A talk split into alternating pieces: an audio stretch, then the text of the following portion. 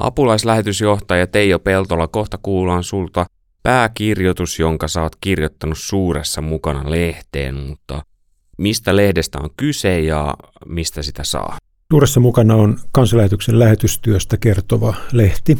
Se ilmestyy neljä kertaa vuodessa Uusitielehden liitteenä ja sen lisäksi voi tilata myöskin kansanlähetys.fi-osoitteesta. Siinä on aina joku teema, joka painottuu meidän lähetystyön painopisteiden mukaisesti. Muistatko muuten ensimmäisen kerran, kun olet kirjoittanut johonkin lehteen?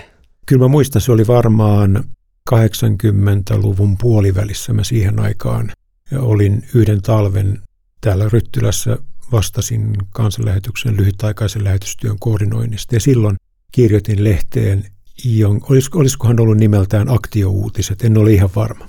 Et muista kuitenkaan, että mikä oli aihe tai... En muista, mutta vastasin myös sen, sen toimittamisesta tai sisällön kokoamisesta. Mutta nyt vastaat siitä, että me saadaan kuulla ääneen tämä pääkirjoitus, mikä suuressa mukana lehdestä löytyy. Hiljaisia signaaleja ja järisyttäviä muutoksia. Se löytyy lähes jokaisen suomalaisen kirjahyllystä. Uutena se on arvokas ostaa, mutta käytettynä sitä saa divarista puoli ilmaiseksi. Sitä voi lukea tai kuunnella maksutta kännykästä eri käännöksinä. Raamattu, grammata eli kirjoitukset. Kansanlähetyksen näky kiteytyy neljään sanaan. Raamattu rakkaaksi, evankeliumi kaikille. Viemme sanomaa Jeesuksesta, Kristuksesta, syntien sovituksesta ja iankaikkisen elämän toivosta, sanomasta, joka muuttaa paljon jo tässä ajassa. Tämä näky läpäisee kaikkea toimintaamme. Ilman Messiasta, ilman evankeliumia, ilman raamattua ja ilman vapautta olevat. Näihin kiteytyvät lähetystyömme painopisteet ja punainen lanka. Monessa yhteiskunnassa pyhä raamattu on kielletty kirja. Syitä siihen on varmasti monia. Myös he, jotka tämän päivän Jeesuksen seuraajia vainoavat, aavistavat sen muutosvoiman, jota raamattu eli Jumalan sana välittää. Miksi muuten vainoaisivat? Raamattua voi lukea maksutta, mutta ilmaista se ei koskaan ole. Tuhannet työntekijät ovat laittaneet raamatun käännöstyössä likoon kaiken osaamisensa. Opiskelleet uusia kieliä, eläneet vaikeissa ja vaarallisissa olosuhteissa. Työ on yhteistä. Avainroolissa ovat kansalliset työntekijät ja moniammatilliset kansainväliset tiimit. Kyse on kuitenkin paljon muusta ja syvemmästä kuin kirjan kääntämisestä. Raamatun käännöstyö on laaja-alaista äidinkielisten mahdollisuuksien parantamista. Siinä keskeistä on raamatun tekstien kääntäminen, lukutaitotyö, kielitieteellinen työ, äidinkielisen ja monikielisen koulutuksen kehittäminen sekä äidinkielisen seurakunnan kasvun tukeminen. Muutos tapahtuu hiljaa, usein alkuun kuin hiljaisina signaaleina.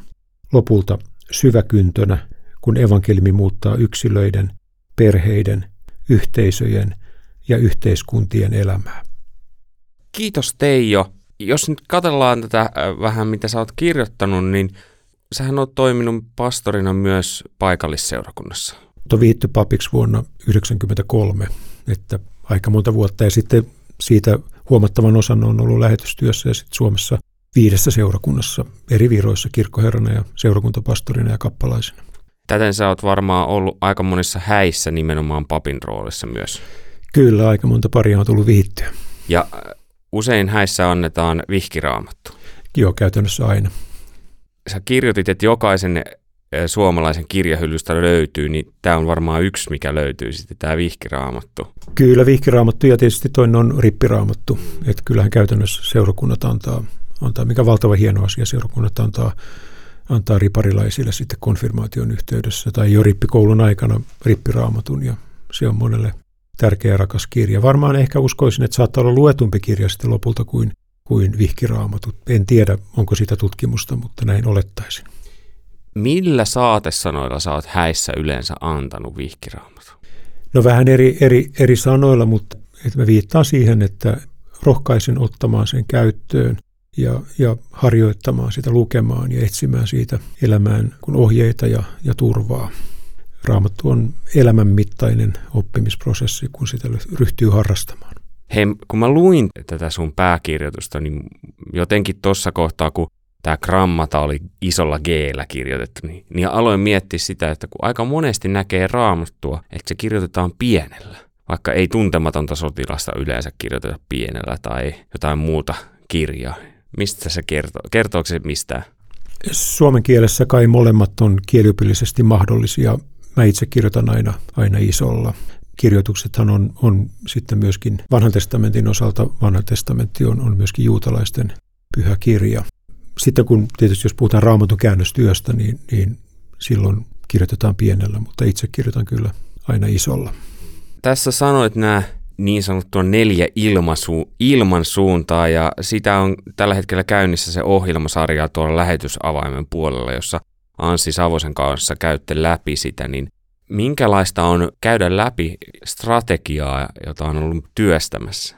No se on oikeastaan nämä painopisteet ilman Messiasta olevat, ilman evankeliumia olevat, ilman raamattua olevat ja ilman vapautta olevat, niin, niin se, ne paitsi kertoo siitä, että, että mihin kokonaisu, miten, minkä kokonaisuuksien kautta me hahmotetaan, jäsennetään ja, ja fokusoidaan ää, meidän työtä, on valtava hienoa olla toteuttamassa strategiaa, joka, joka pitää sitten sisällään kyllä, kyllä paljon muutakin strategisia tavoitteita, koska se keskittyy niin oleelliseen asiaan.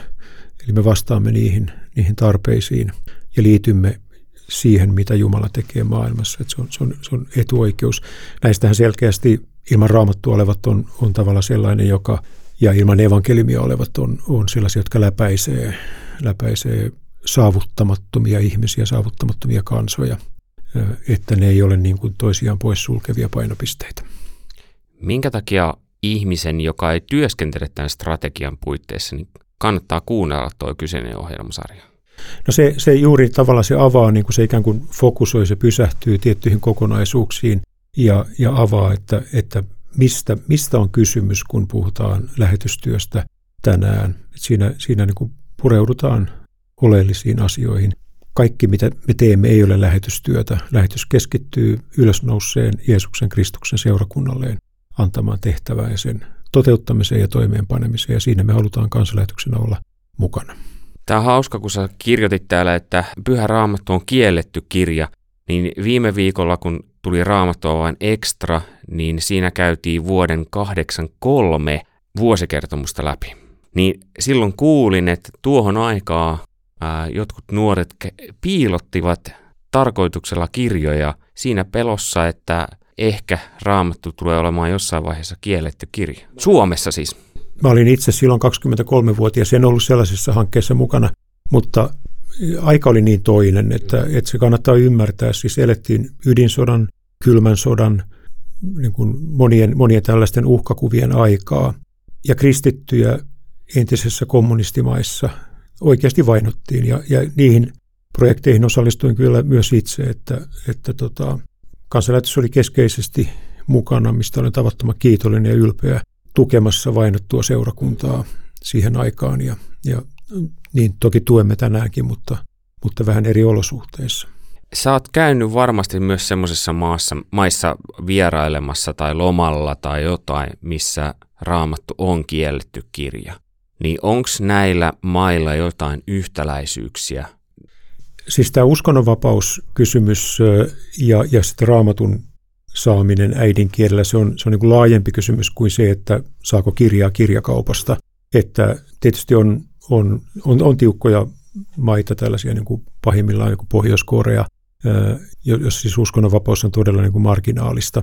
Mutta sitten kun puhutaan esimerkiksi kielivähemmistöistä, joilla ei ole ehkä osaakaan raamatusta käännetty omalle äidinkielelle, niin silloin puhutaan niin myös yhteiskunnallisesti ja poliittisesti aika sensitiivisestä asiasta. Ja ja monet valtiot pyrkivät estämään sitä, että vähemmistökansojen asema ja heidän kielensä asema ei, ei vahvistu. Ja, ja tota, näitä maita on valitettavan, valitettavan paljon, että, että se, se, että raamattu ei ole niin saatavilla, niin se, se ei vain keskity siihen, että saako kirjoja kirjakaupasta, vaan siitä, että mikä on ylipäätään, miten ihmisillä on oikeus kuulla Jumalan sanaa, saada, saada raamattuja ja osallistua äidinkieliseen seurakuntaan äidinkielisen seurakunnan synty ja vahvistuminen mahdollistaa lopulta sitten seurakunnan kasvun. Niin kuin Raamatun käännöstyön liikkeessä kauniisti sanotaan, että, että kukaan ei jäisi kielen ja kulttuurin takia Jumalan valtakunnan ulkopuolelle. Ja tätä tietysti ne, jotka eivät meidän kanssamme evankelimia jaa, niin siitä he eivät pidä. Eli tämmöisessä maassa on usein poliittisesti tietyn tyyppinen ilma, ilmapiiri samaan aikaan myös. Niin, no, jokainen valtio on tietysti erilainen ja on sitten, jos puhutaan suurista valtioista, niin varmasti myöskin alueellisia, alueellisia eroja. Ne on aika, aika niin kuin herkkiä alueita ja me tiedetään, että nykyään maailma on muuttunut sellaiseksi, että digitaaliseksi, että viranomaisten on myöskin hyvin helppo kontrolloida omia kansalaisiaan eri puolilla maailmaa. Tässä lukee, että sä oot Wycliffe Raamatun kääntäjät ryn hallituksen puheenjohtaja. Niin mitä uusia näkymiä se on avannut sulle tämän aiheen piir- piirissä? No, mä oon ollut siinä tehtävässä yhdeksän vuotta ja se on, se on avannut kyllä tosi paljon, mutta jos me kiteytän mun mielestä oleellisimpiin, niin ensinnäkin raamatukäännöstyö on aina syvimmiltään ekumeenista. Se on tunnustuskuntarajat ylittävää, kun me käännetään raamattu tai tuetaan raamatun käännöstä jollekin kielelle tai osallistutaan siihen lähettämällä työntekijöitä, niin me ei koskaan käännetä sitä vain jotakin yhtä kirkkokuntaa varten tai yhtä tunnustuskuntaa varten, vaan se käännetään sille kieliryhmälle, sille kansalle.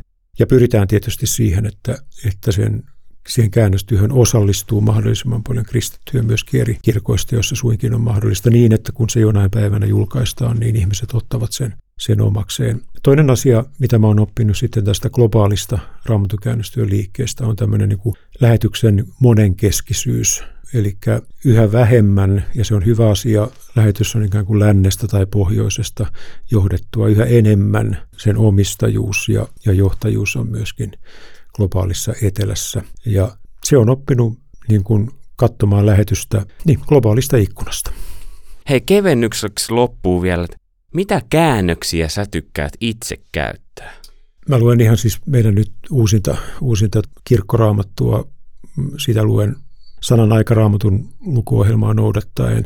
Sitten New International Version, siis sitä, sitä tota englanninkielistä käännöstä. Ja sitten aina välillä kun on työskennellyt ranskankielisessä maailmassa, niin kuuntelen myöskin ranskankielisiä käännöksiä. Mutta mä sitten saatan myös niin kuunnella, tai saatan tehdä niin, että, että mä otan appin, josta pystyy lukemaan ja kuuntelemaan. Ja, ja se on jotenkin vaivatonta, kun sä samalla voit kuunnella ja sitten se teksti etenee siinä. Ja, ja siinä on aina, aina se hyvä puoli, että jos vaikka, vaikka tuota englanniksi tai ranskaksi kuuntelee tekstiä, niin yhtäkkiä huomaa että hetkinen, että sanottiinko, sanottiinko siinä tosiaan noin, että suomalaisille tekstille tulee helposti vähän niin kuin sokeeksi, vaikka se tietysti koskettaa tunteita eri tavalla, kun puhutaan, puhutaan äidinkielestä, mutta toisten kielten käyttäminen auttaa oivaltamaan asioita.